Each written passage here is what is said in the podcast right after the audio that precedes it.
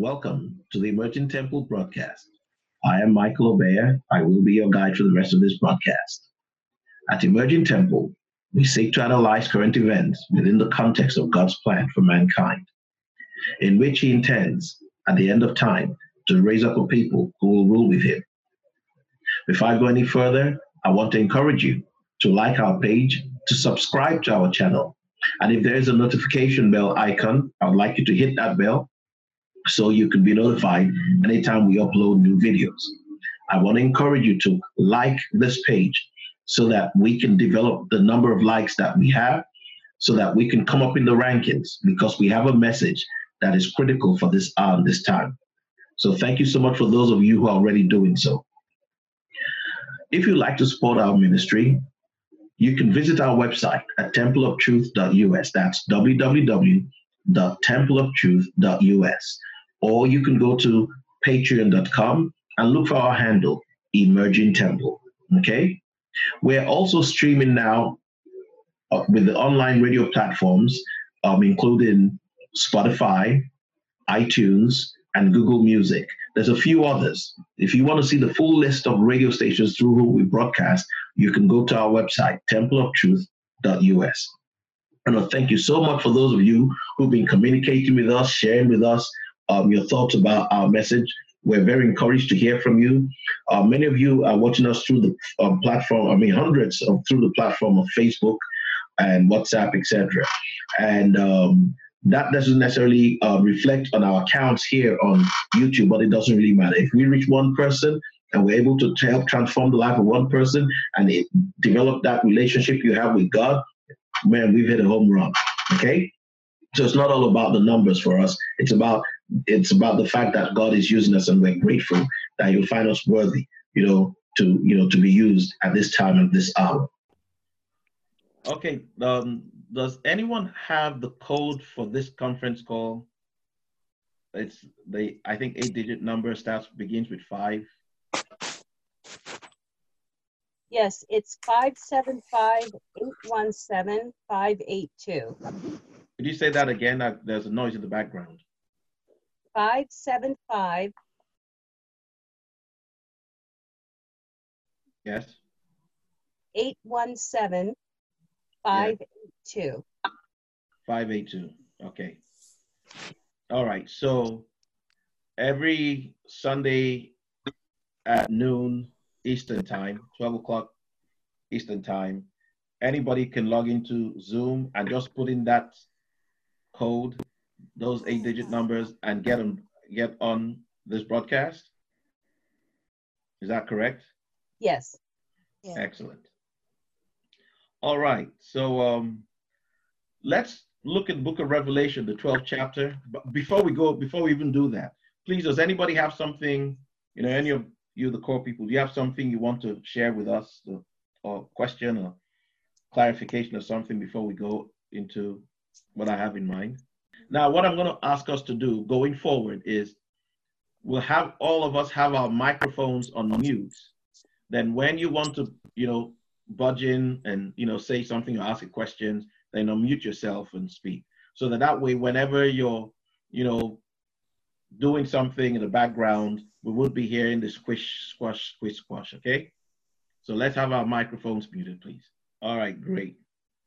So um, I'm going to read for us from Revelation twelve, and um, we're going to go from verse one.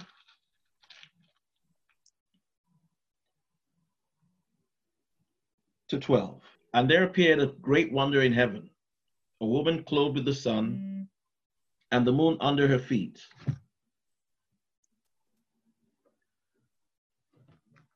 and upon her head a crown of twelve stars, and she, being with child, cried, travailing in birth and pain to be delivered. And there appeared another wonder in heaven, and behold, a great red dragon, having seven heads and ten horns, and seven crowns upon his heads. His tail drew the third part of the stars of heaven, and did cast them to the earth. And the dragon stood before the woman, which was ready to be delivered, for to devour her child as soon as it was born. And she brought forth a man-child, who was to rule all nations with a rod of iron. And a child was caught up unto God and to his throne. And the woman fled unto the wilderness, today. where she had a place prepared of God, that they should feed her there a thousand two hundred and three score days. Huh? And there was war in heaven. Michael and his angels fought against the dragon, and the dragon fought and his angels, and prevailed not, neither was their place found any more in heaven. And the great dragon was cast out, that old serpent called the devil and Satan, which deceived the whole world. He was cast out into the earth, and his angels were cast out with him. And I heard a loud voice saying in heaven, mm-hmm. Now is overcome, now is come salvation and strength and the kingdom of our God and the power of his Christ. For the accuser of our brethren is cast down, which accused them before our God day and night. And they overcame him by the blood of the Lamb and by the word of their testimony. And they loved not their lives unto the, unto the death. I don't know where he's reading. Verse I didn't get in. I'm reading, I'm reading from Revelation chapter twelve, and I'm right now in verse eleven. Thank you. And they overcame him by the blood. We're stopping at verse twelve. And they overcame him by the blood of the Lamb and by the word of their testimony. And they loved not their lives unto the death. Therefore rejoice, ye heavens, and ye that dwell in them. Woe to the inhabitants of the earth, and to the and of the seal, I'm sorry, and of the sea. For the devil is come down unto you, having great wrath, because he knoweth that he had but a short time. Amen. That was quite a reading. Okay, all right. So we all know that um, the book of Revelation is uh, has is mostly about imagery, correct? Yes. And it's symbolic. Yes. Right? Yes. So there isn't now. It's it's symbolic. So there isn't a woman standing on top of the moon, correct? It's yes. symbolic. Right. Very good. Very good. So if it's not a real woman, then it's not a real moon. If it's, if can anyone here tell me what you think the woman is and what you think the moon is? Because that's what it begins, right? It says, there was a wonder in heaven, a woman clothed the sun and the moon under her feet, correct? Yep. Yes. Oh. Okay, now if God didn't think it was important for you and I to know this, he wouldn't write it. Okay? Okay. All right. So can anyone feel free, okay, to tell me what the moon is and what the woman is? I think the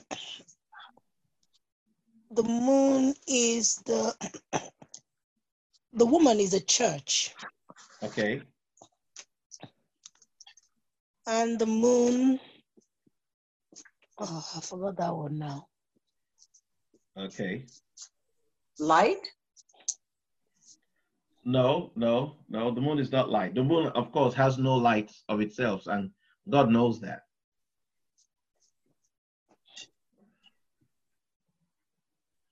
Okay. What's the woman clothed with? The sun. All right. And who's the sun? S U N. God. Very good. God. All right. Okay. Now, when you see the natural moon at night, what light does it give you? Does it give you its own light, or does it give you the light of the sun? The light, the light of the sun. Light of the sun. The light of the... Very good. So, the woman is radiating the light of the sun, but the moon is not. Do you notice that?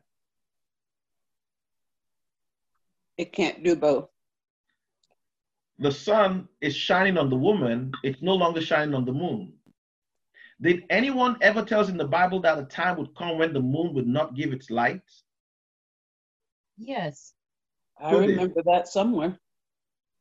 Yes, somebody told us that. Who did?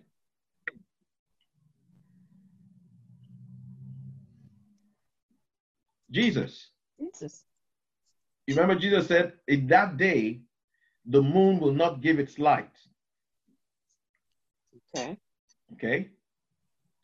All right. You remember Joseph had a dream and he saw the sun, the moon, and eleven stars bowing down to him, correct? Yes. And his father, yes. Jacob, interpreted the dream to mean that he, the father, the moon, J- um, Joseph's mother, and the stars, Joseph's brothers, were going to come to bow down for him.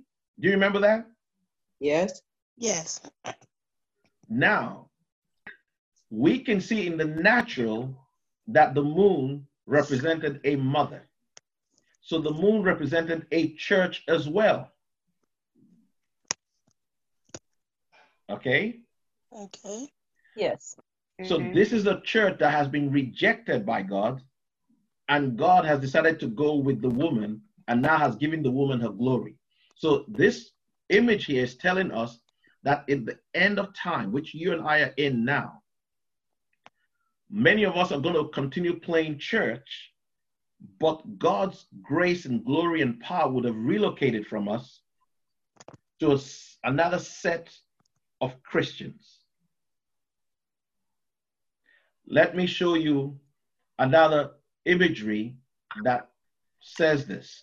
Let's turn to the book of Galatians. Everybody know the book of Galatians? Yes, yes, yes. Okay. Galatians, I believe, is um, after Corinthians.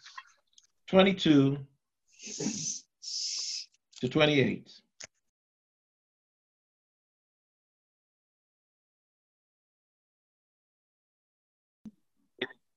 Yeah.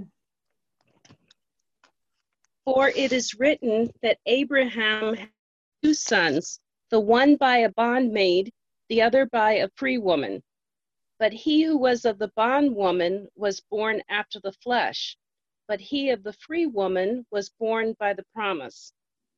Which of these, sorry, which things are an allegory? For these are the two covenants, the one from Mount, from the Mount Sinai, which gendereth to bondage, which is Hagar. From this Hagar is Mount Sinai in Arabia, and answereth to, to Jerusalem, which now is, and is in bondage which, with... Which now is. Mm-hmm. Thank you. Continue. Which now is, and is in bondage with her children. But Jerusalem above is free, which is the mother of us all. Okay. For, okay. So, continue.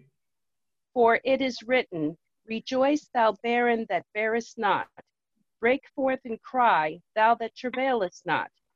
For the desolate hath many more children than she who hath an husband. Now we, brethren, as Isaac was, are the children of promise. But as he that was born after the flesh persecuted him that was born after the spirit, even so it is now. Okay, let's stop there. All right. So, everybody, were you ready to swim? Is everybody ready to swim? Yeah. Yes. Okay.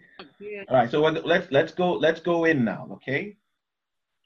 We have seen in Revelation twelve and in Galatians four that there are two groups of people, or two separate entities, one above, another beneath, correct? In yes. Revelation, the woman was above with a crown of twelve stars, and the moon was under her feet. We said that Jacob tells us that the moon is a mother, the mother of Joseph, right? Yes. And here we see Paul is telling us that there's an allegory of two Jerusalems, one that is above and another that is beneath, correct? Yes. Okay. Now, how does this matter to you and I? And how is this not just an intellectual exercise? it matters because not everyone that is a Christian or is born again is a part of the Jerusalem that is above. We all agree that God is the Father, correct? Yes. There's yes. no question about yes. it. Like Abraham or Isaac or Jacob were, were fathers, correct? Correct. So these two women we just read about in Galatians, how many husbands did they have? One. One husband, correct? Mm-hmm. Yes. But one of them was bound, that is called a bondwoman, correct? Right? The slave yeah. woman. Mm-hmm. And it said that the slave woman had more children than the free woman. Isn't that what it says? Let's look yeah. at that verse. Wait, what verse is that? Help me, somebody. Verse twenty-seven. So the the, the real wife, the main, the, the, the, the, the chosen woman, the woman above, had hardly any children. She's referred to as barren. Do you see that in verse twenty-seven? Yes. Okay, let me give everybody time. I... Yes. Okay. Yes. Okay, so in your mind, what message do you think God is trying to get across here? We agree that these two women have children for the same man, correct? Yes. Yes. Good. And the barren woman is told to rejoice for the desolate. The desolate is, okay, the desolate has many more children, okay? Now, when you read that, who do you think the desolate is? Do you think it's the barren woman or the woman that has more children? It's the bound woman. There you go. More children, yeah. Okay. Uh-huh. So what, what does it mean to be rendered desolate? It means to be abandoned. Correct? Yes. yes. Isn't that what yeah. happened to Hagar in the Old Testament? Yes. You all remember the story? Yes. Where Sarah tells Abraham to drive away Hagar and her son, and Abraham didn't want to do that. And God came to him and said, don't worry, I'll take care of the boy. Do what your wife says. Send her away. Do you all remember that story? Yes. Yeah. When you read it, don't you kind of feel like, hey, God, that's not fair, right? Mm-hmm. Yes. But Paul says that that story is an allegory of something related to you. Now, you need to understand exactly what that allegory means to you. It means that the people of God who will be impregnated by God with the holy seed right now are barren, which means that they don't have many children. Not talking of natural children now. We're talking about people who are saved. Did you all get a message today from Kay saying, please share the um, recording number with your family and friends? Did you get a message from Kay saying that? Yes. Okay. Yes. You know, because it crossed my mind a few days ago that, you know what, we're not even giving other people the opportunity to hear this word. Okay? Be- but here it tells us, yes, we've been barren for a while. We've not been able to reproduce for a while. But those who don't really have the word have more children than we do. Is it sinking in now? Yes. Yes. Okay. All right. Yeah. At this point, let me stop a little bit and then let's discuss this and we can answer a little bit more. Okay? Okay. So from verse twenty-five, you notice that there are, so verse twenty-six, how many Jerusalems are there? Two. Two, correct? Because it says the Jerusalem that is above is our mother. Now, when you hear the Jerusalem that's beneath, what do you think about? Do you think about Jerusalem out in the Middle East? Is that what crosses your mind? No. No. Okay, so what, what is the other Jerusalem? So here it's talking about two Jerusalems, and you and I agree that it's obviously not talking about the physical Jerusalem. So where's the other Jerusalem? That would be the people who are Christians but have fallen by the wayside. No. Yes, but no. They're not fallen by the wayside, but God has left them alone. Now, let, let me, let me clarify something. There is not one individual, one of us, that God will ever leave alone. Let me make that clear. But as a group, God could leave us. Do you believe that? Yes. In other words, if as a group, we begin to follow doctrines, for example, I know a group called Jehovah's Witness. They say that Jesus isn't God. Okay. But not just that, they say Jesus was created. Now, the Bible tells you he has no beginning, he has no end. He said, before Abraham was, I am, right? Yes. Mm-hmm. Now, as a group, right. Okay, I don't know if the Mormons, for example, believe that Jesus is the brother of Satan. You know that, correct? Does anybody here know that? No. No, you didn't know that? No. Oh, yeah. Okay. There. Now, as a group, imagine if that was what we believed. I don't need this now. Imagine if that was what we believed. Do you really believe that God will be in our group, fellowshipping with us? No. No. Aha. But can't a person who just became a Christian and joined a group and doesn't know any better still have God with him, even though he's in a group that believes something like that? Yes. Yeah. Now, when that person hears the truth, that person's got to make a choice to stay with that group or to come out of that group. Isn't that so? Yes. What decision do you think most people make? Stay with the group. Stay with the group. Mm. Does God leave them because they stayed with the group? No. No.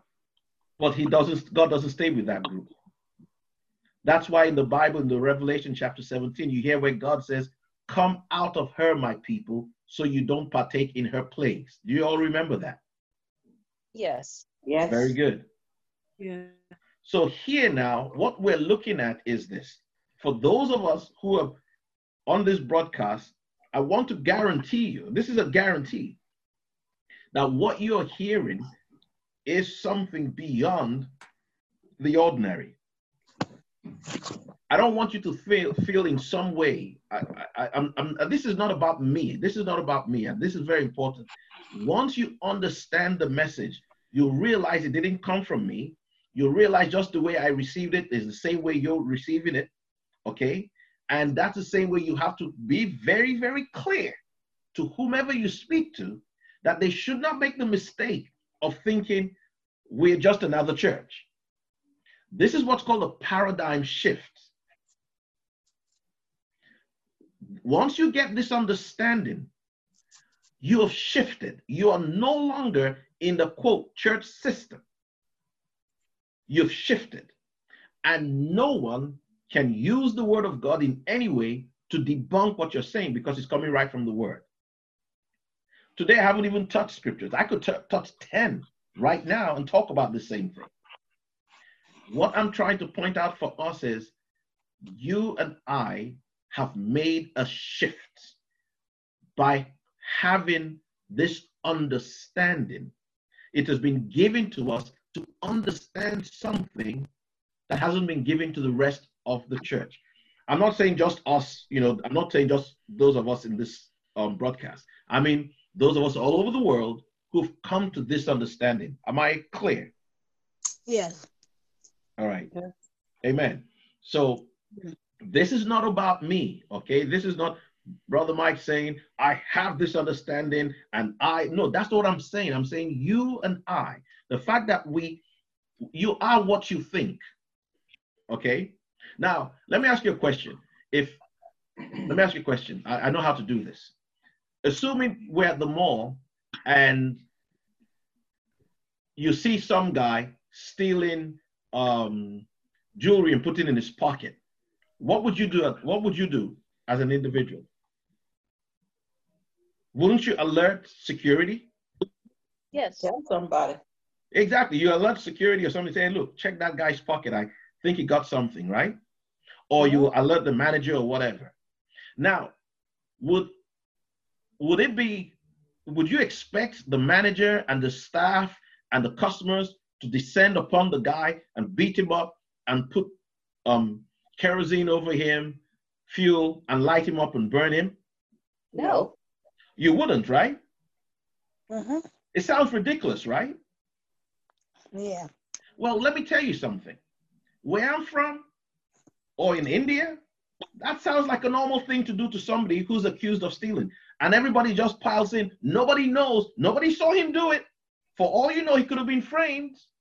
But guess what? It's the way of what? Thinking. Thinking. So those people live in a totally different world from you and I. Do you know, to this day in Brazil, they're first people who, every time they say helicopter, they start shooting bow and arrows at the helicopter. Do you know that? Any of you seen those things in National Geographic? Those half-naked people in Brazil that have no contact with human beings, with sorry, with with a modern people. You've never seen that? No. no. Oh well, you maybe after this you can go Google. Okay, first people in Brazil, they've left the Brazilian government has decided to leave them alone, to have their own peaceful life, because if they make contact with us, they might die. They might be. They might all die of diseases. They've never had flu. They've never had all these things. So the um, the scientists there said we shouldn't make you know contact with them. They're separated by rivers and all kinds of things. Sometimes the government will send like you know food items and whatever, leave it on the beach and quickly scamper away, you know, for them. Now, what I'm trying to get across here, the reason I digress was to say to you, we can all be in the church, okay, but there's a church above the church. Amen? Amen. Amen. Amen. And the way you enter into it is by the renewing of your mind. Paul said, be ye transformed, correct? Yes. Now, you know the word trans means to what? To travel, right? Travel. To change, right? Yes. Right? And to form means to take shape. Yes. Yeah. Now, who are you supposed to be transformed to the image of? God. Jesus. Very good. Jesus. And so Paul tells you that the way you are going to be transformed is by the renewing of your mind, correct? Yes. Correct. Are you going to get your mind renewed by the word of God, or are you going to get your mind renewed by the world? The word of God. The exactly. Word of God. Exactly.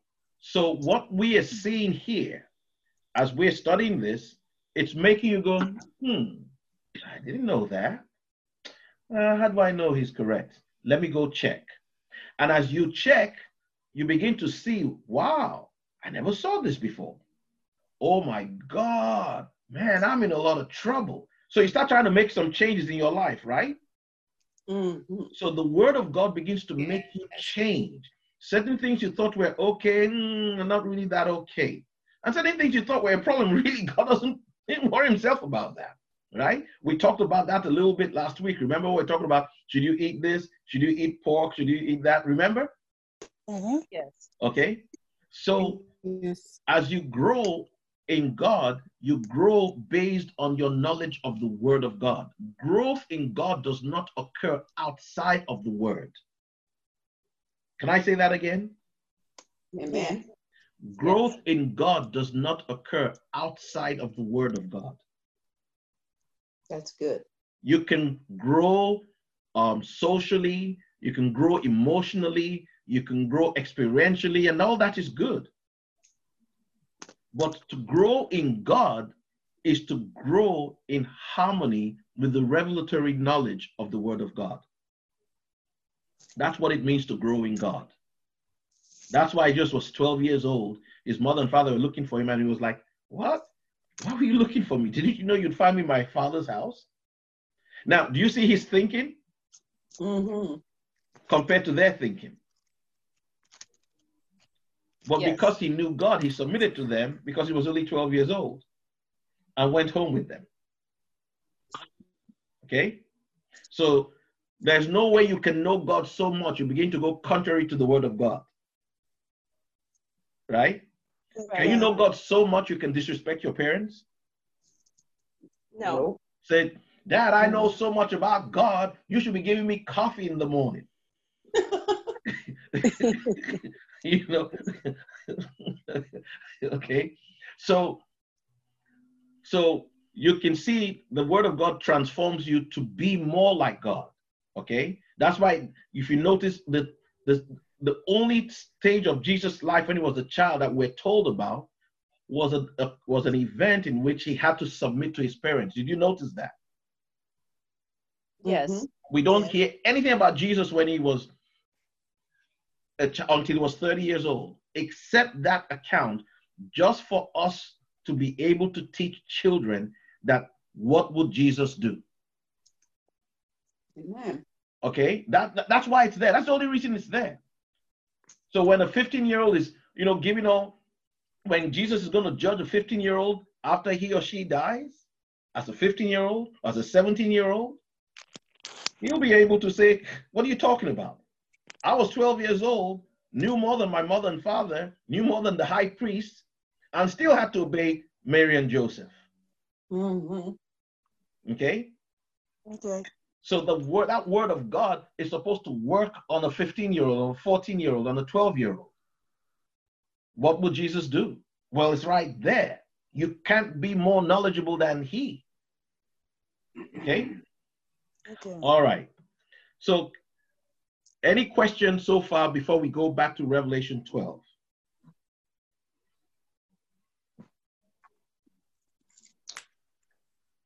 No. No. Okay. So just to clarify, you so you're saying the moon is the fallen church? Yes. Right. Okay. Yes. And when I say the fallen church, I'm just referring to the church. Mm. I'm not referring to Mormons or Jehovah's Witness, because they're not church. They never were church ever from the beginning. I just use them as an example. Okay. Those are not Christian organizations. Okay? Okay. All right. That's, that's, I just want to be clear. Okay? A Christian organization, this is how you know Christian organization, okay, or, or group. Simple. Number one, we believe that You or that organization, this is their fundamental belief. They believe that man was made by God, disobeyed God, and because of that disobedience, sin has transferred from every father.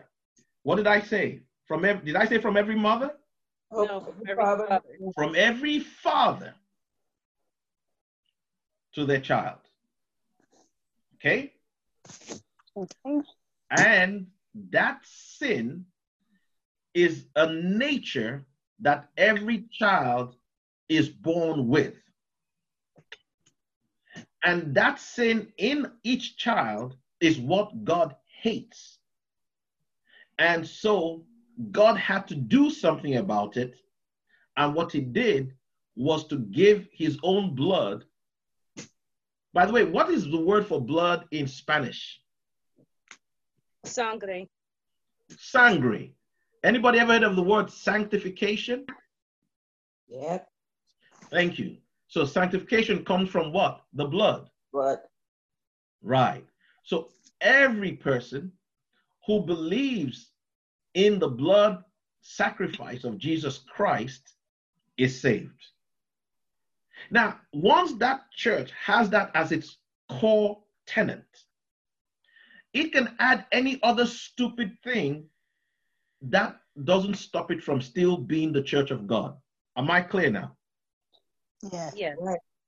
They might say they believe in the rapture. They don't believe in the rapture. They believe in speaking in tongues. They don't believe in speaking in tongues. They believe in going to church on Saturday. They don't believe in going to church on Monday. Whatever. It doesn't matter with God. At core, you believe that you were born with a sinful nature and that there's no other way to get out of this but by believing in your heart in Jesus Christ and confessing with your mouth what Jesus has done, you're saved. And so you found any church on that, you add any other thing, God says, oh my God, I need something to go help these people out. But if that's not what your core thing is, if what your core thing is, is that Jesus is the brother of Satan, okay? I mean, there's, not, there's nothing anybody can do for you there. You can call yourself church as much as you like, but you're not going to get me to address you as church, because I, I know what church is. Okay, you know what? I'm sorry, I just got something in my mind that says, I have to show you something. Can we please turn to the book of Romans, which is two books, be- two books before Galatians, please? Okay. Romans chapter nine.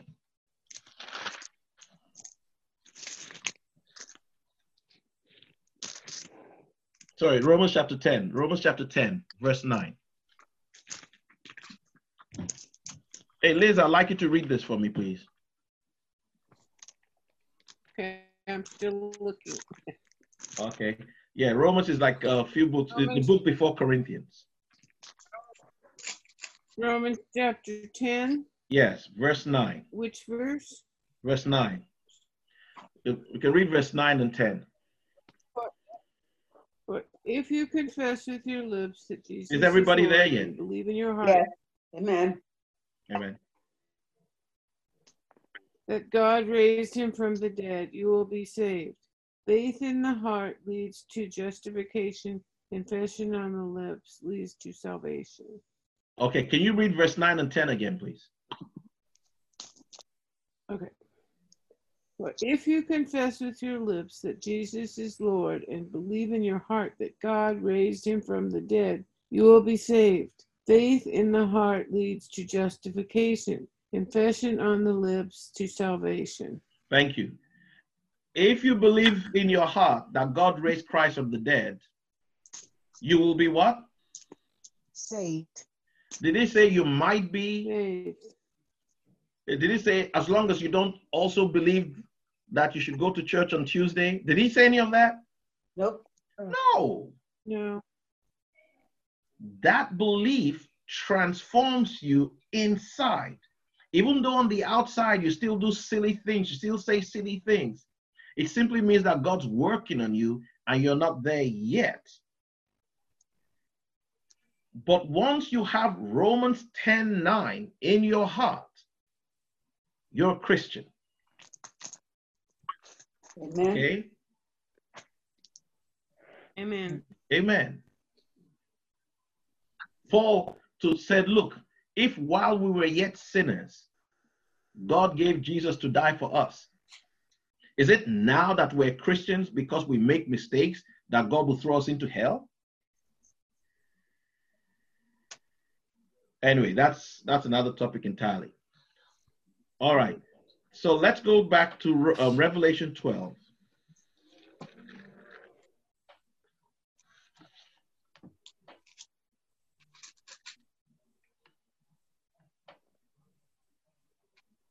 Amen. Amen.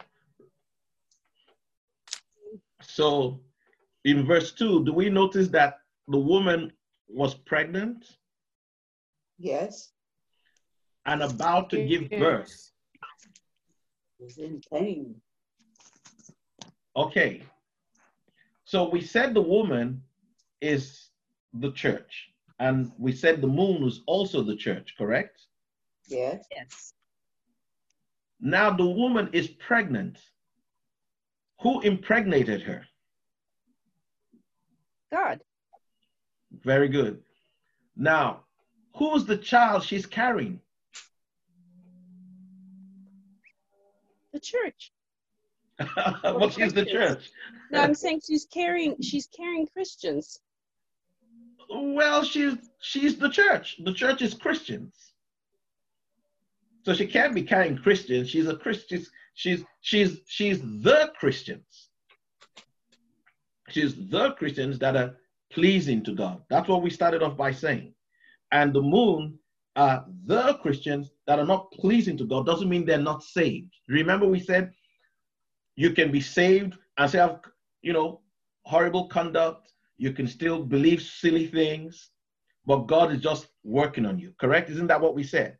Yes. Yes. But you can also be a Christian and be doing all the right things and fasting and praying like I often don't do. Okay. All right. And, you know, doing the things that God would have you do, and God will be very pleased with you. Do you remember when Jesus was baptized by John the Baptist? Do you remember the statement, God spoke from heaven and people heard? Everybody remember that? Yes. What was the statement? Behold my son, I am pleased. I'm well pleased. This is very, my son, I'm well pleased. Very good. Mm-hmm. Now, did God say it a second time?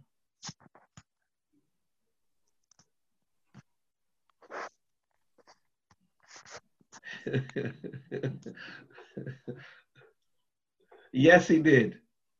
Do you remember when he took the three apostles? Yes. Jesus took the three apostles to the mountain, and Moses and Elijah came to talk to Jesus? Yes. Do you remember God spoke again? Yeah, that's true. And said, this is my beloved son in whom I'm well pleased. And then God added another statement. What was that statement? Come on, Christians. This is this is like the A B C stuff. Matthew, Mark, Luke, and John. It said, this is my beloved son in whom I'm well pleased. Listen to him. Oh, believe in him. He, no, he said, listen to him. In John, in, in when he was baptized, he just said, this is my beloved son in whom I'm well pleased. But later on, he says, this is my beloved son in whom I'm well pleased. Listen to him. Okay? Why? Because yours is now progressing in his dimension, dimension of relationship with the Father. Okay? All right. So now we come back, and the question is, who is this child in this woman? We said this woman is the church. So who is this child in this woman? Because remember, the moon is a woman as well. We already discussed that, and these are the two Jerusalems, one above, one beneath. So that's the child that will, will, will rule the world. Yes, yes. Who is that child? Jesus Christ. Jesus. But Jesus was born by Mary two thousand years ago. It cannot be Jesus. Well, the, he, well, the, the saints. The, the, the church is the bride of Jesus, isn't it? The bride of Christ. So that will be the saints that will rule for the thousand years. And who are those? The Us. Son. The sons. Okay, can anybody give me a scripture to back up anything you're saying? Imagine I didn't know, and you were talking to someone out there. How would you, what scripture would you use to support what you just said? I'll say Revelation twenty. Okay. Is Revelation twenty related to a woman giving birth to? No, it's related to the, the saints that will reign with Christ for a thousand years. Okay, let's look at it and see if that will convince. Well, you know what? We can use, we can use anybody on this chat right now. You say whether what Abella is going to show you now is going to convince you, if that's enough to convince you or not. Okay, Abella, so you're on the hot spot now. So you want us to turn to Revelation twenty? Yes. What verse? Verse four. Okay.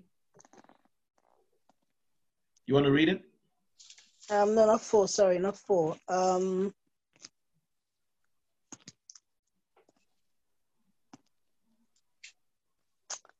Oh. Mm. Okay, you can say it to me and I might know what scripture you're talking about. It would be, you know, the the the sons of God, well, who would rule the world, who would rule the world with Christ. Okay, okay. Yeah. Um, that is um, that is verse four, the bottom of verse four. And they lived and reigned with Christ a thousand years. Is that it? Yes. I think that's what the church, well, that's what the, who the woman will give birth to. Fine, I do agree with you, but can you use this scripture to convince someone that that woman you saw in Revelation twelve was actually pregnant with these people? Hmm. Um, no, I don't think you can. Exactly.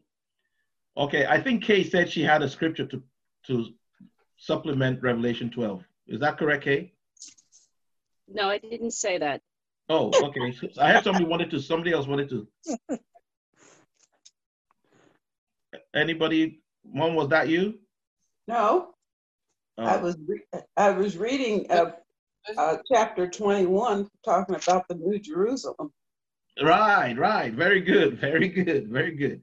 Okay. Sorry, Liz, did I hear your voice just now while Mom was speaking? No. Okay, why don't we look at Romans chapter eight?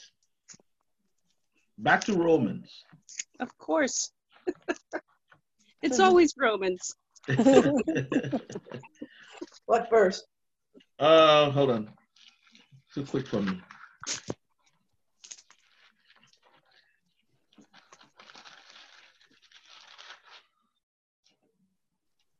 Okay.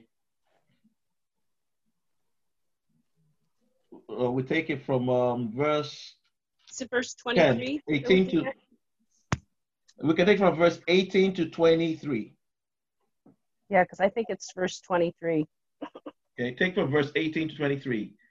Um, Mom, do you want to read that for us? Yes. Okay. I consider that our present sufferings are not worth comparing with the glory that will be revealed in us.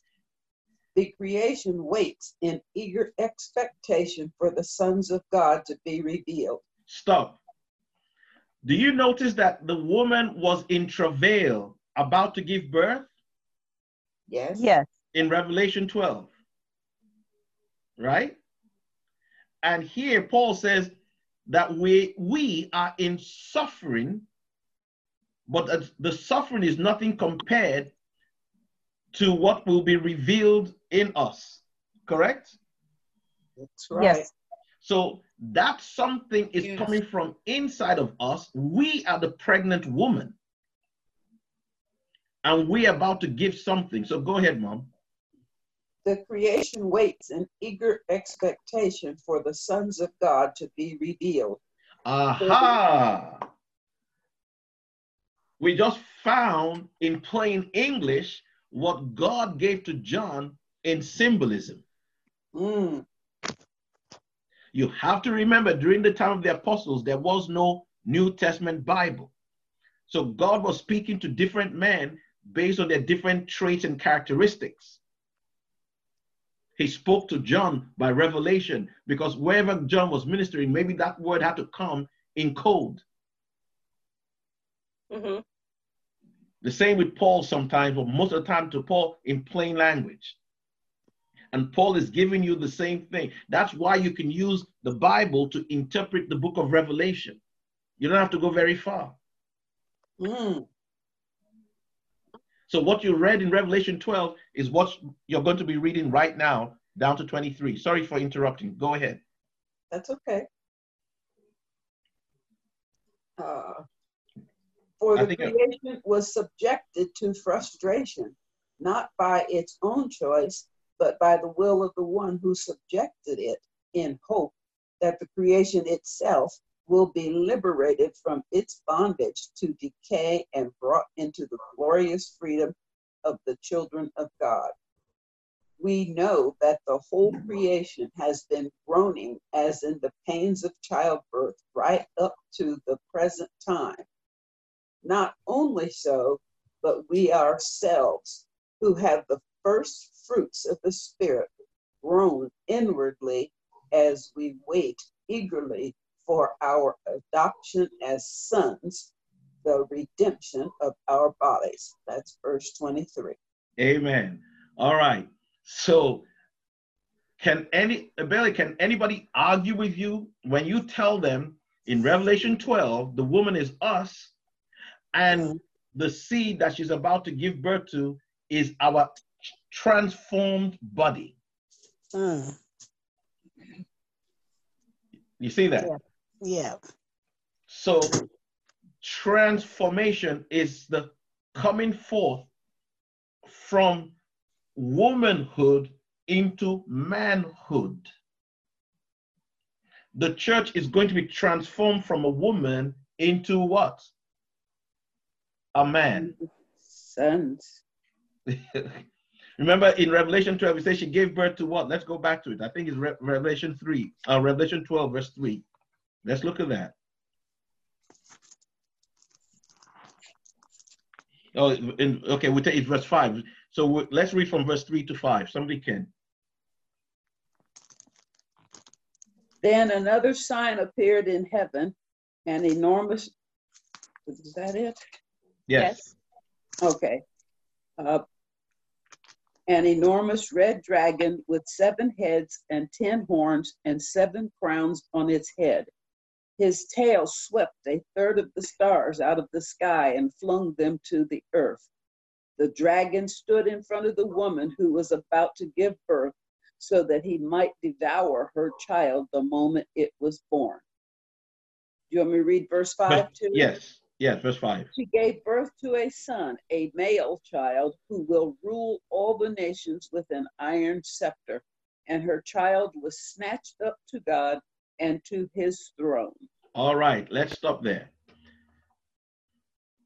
Your Bible says male child, but you know, when you read the Bible in Greek, it will it has one word for male, it has another word for man. Now, the word there is man-child. Okay, but it let's not that let's not make too much of it. Nevertheless, this is the first time that the church is going to become masculine. When this occurs, the church will no longer be a woman, it will morph into a man. But not all the church. Do you understand what I mean? Yes. Yes. Only yes. those who are going through the travail now. Okay?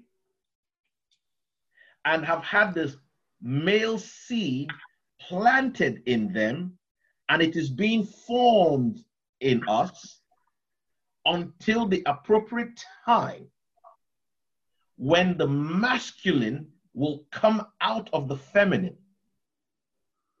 and that masculine will now rule the world, according to the Bible, a thousand years, right? Yes. And you notice that he was caught up to God, correct? Yes. Last week, didn't we talk about being caught up? What did we say last week about being caught up? We read, I think it was Thessalonians, where they said, and we shall be caught up to meet with the Lord in the air. Do you all remember that? Yes. Yes. Aha. And we said being caught up is not physically going up into the sky, correct? Yeah. So if he is being caught up here, and we are saying being caught up is not physically going into the sky, I mean, why give birth to him here? Why didn't you just give birth? Remember, the woman is in heaven. Isn't that so? Yes. Yeah. That's where she is, right? Mm-hmm. And she gave birth to a son, a man-child to rule the world, correct? Yes. Mm-hmm. So where did she give birth to the child? I mean, if you're in heaven and you give birth to a child, shouldn't the child be given birth to in heaven? Yes. Can you be in London and you give birth to your child and your child pops out in Jamaica? Well, that'd be funny. Aha. Uh-huh. So obviously, this child was already in heaven. Mm. Because the mother gave birth to him in heaven. So being caught up doesn't mean he's going to heaven. The heaven he's talking about here is the state of existence. Uh, Always remember that. Remember, for those who've been uh, my head of my teaching before, I've told you that there are many heavens in heaven, right? Yes. I, okay. Yeah. Okay. But you can be here on earth and be in heaven. Remember, Jesus says, "No man has ascended into heaven except me who came from heaven, even I who is in heaven."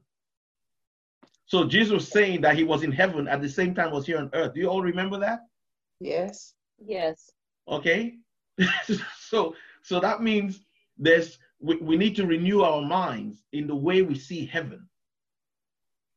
Okay. Verse six. What happened to the woman? So anybody can read. Mom, you can continue. We take it from verse six to um we're taking from verse six to nine. The woman fled into the desert to a place prepared for her by God, where she might be taken care of for one thousand two hundred sixty days. And there was war in heaven. Michael and his angels fought against the dragon, and the dragon and his angels fought back. But he was not strong enough, and they lost their place in heaven. The great dragon was hurled down, that ancient serpent called the devil or Satan, who leads the whole world astray. He was hurled to the earth and his angels with him. All right. Now, you notice it says that the woman was taken to a place where they will take care of her. Yes. Who's going to take care of her?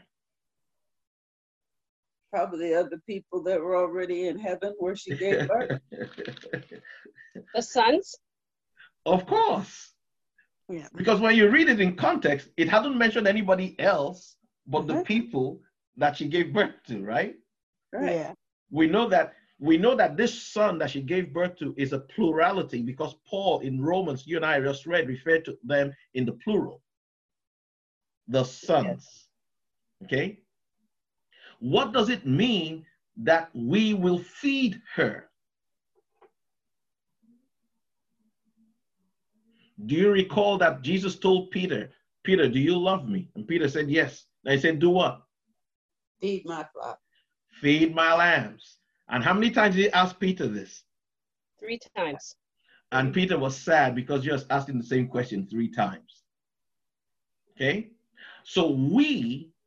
You and I, listening to this message this morning, God expects us not to go start our own church somewhere, okay? Nothing wrong with that, by the way, but that wherever we are placed, God wants us to feed his people, whether they're pastors, whether they're just members, as long as they love God and want to learn more about God, we're supposed to feed them this word. Amen. Do you see the principle? Yes. The wo- yes. Remember, the woman was above the moon, correct? Mm-hmm. Yes. And now she gave birth to a man-child who was caught up into a higher place than she was. Do you get it? Yes. So the moon was in one heaven, the woman was in another heaven, and now her child has been caught up to another heaven higher than where she was. Yes. When Paul was caught up to heaven, he called the, what number did he say the heaven he went to was? The third heaven. The third yeah. heaven. Remember Paul said, I was caught up to the third heaven, and I heard things that are not lawful for man to speak. Everybody remember that, correct? Yes. Okay. So... Yes. So now, you and I today, just by interacting with this word, we have been lifted up higher. We have an obligation to take what we have received and share with others, whether they be believers or not believers, We have an obligation to share. That's what it meant by they fed her. We're talking of spiritual food here. We're not talking about rice and beans. Right? Yes. In verse six. Right. So they fed her there for three and a half years. That's what a thousand two hundred and three score, whatever that thing was there, is. Okay?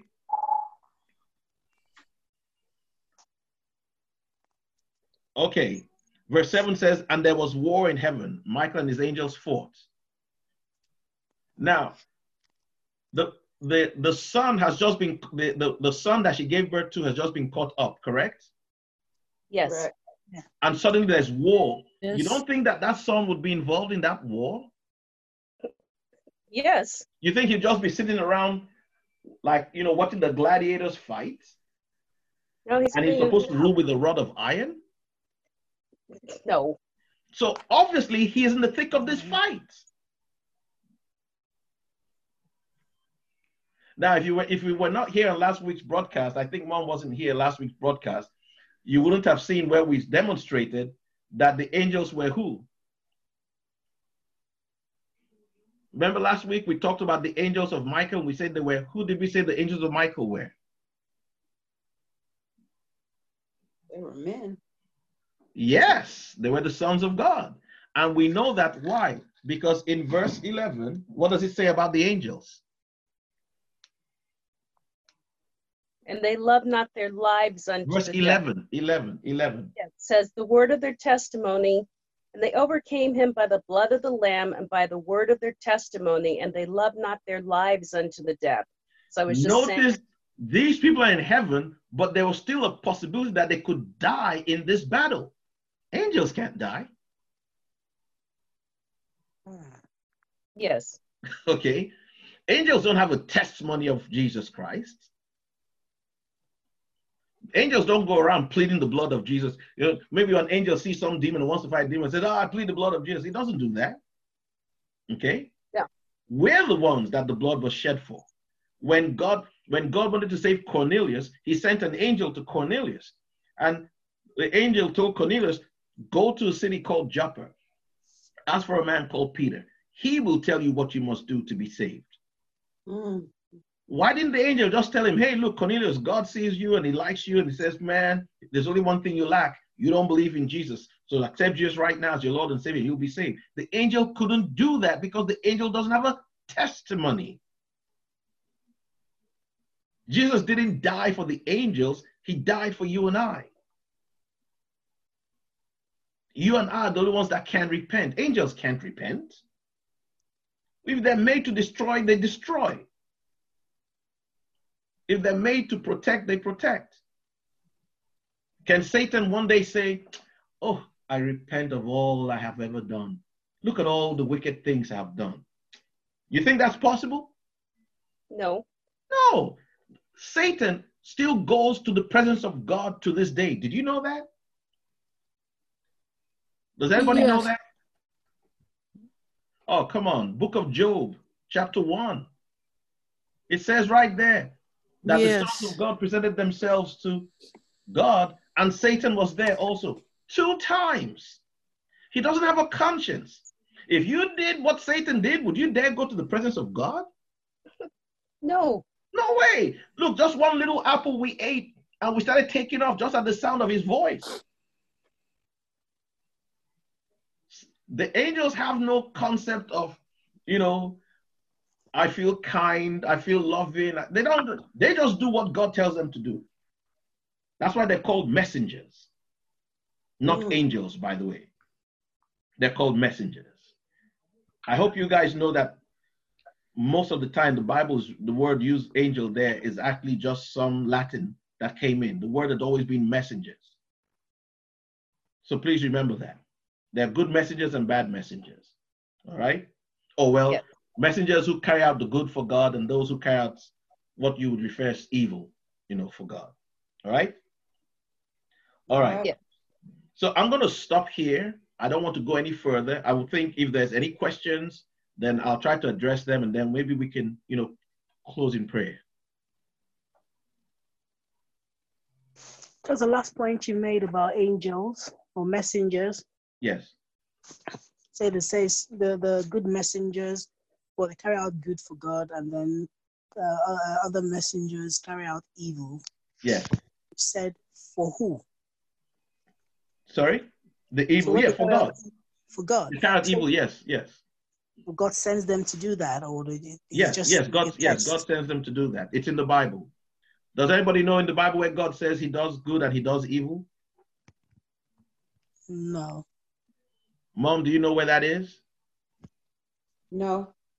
Ah, uh, so everybody just believed me. Nobody said, no. "Oh my God, I'm so, I'm such a blessed minister." Everybody just believes everything I say.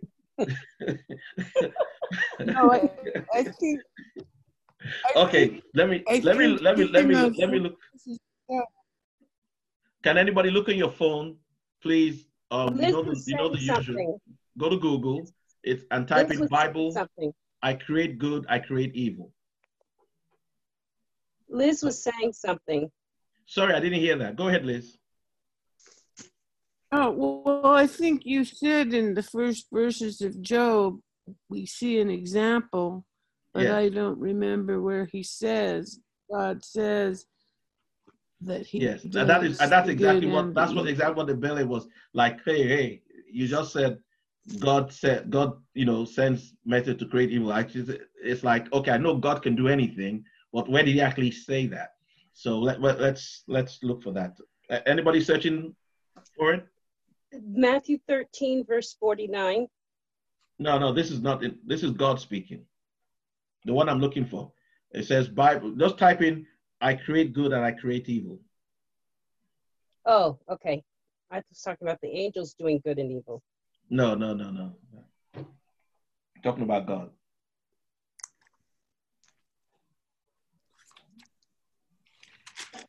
So Isaiah. Okay, what does that say? Isaiah forty-five seven. Yes. I form the light and, and create darkness. I make peace and create evil. I, the Lord, do all these things. Okay, so guess what? Nobody should come and say, Mike said, okay? I didn't say. I like the fact that God ended up with saying, I said, all right? Before somebody said, Isaiah said, okay? What verse was that again? Isaiah forty-five, what? Verse seven. seven. Verse seven? Yeah. Okay.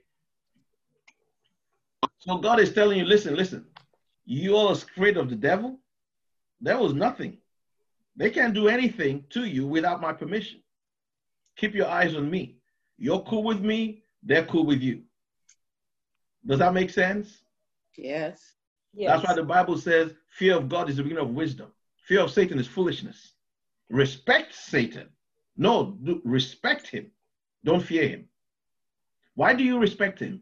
Because man, he is a schemer, okay? And he doesn't quit easy, easily, okay? And whenever he quits, he only quits for a season. He'll be back. So respect him, by the way. All right, great question, Abele, and thanks for that, because at least there's on record now where there's scripture for that. I think there's one or two other places where God said the same thing. Well, that, that should suffice, okay? Yeah. Okay. All right. Another question, please.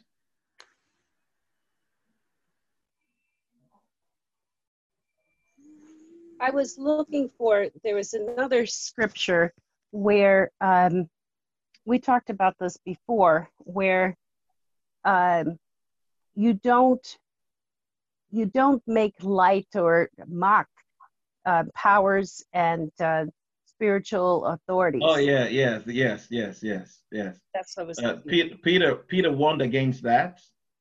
Um, Moses warned against that, and Jude warned against that. I don't know if Paul.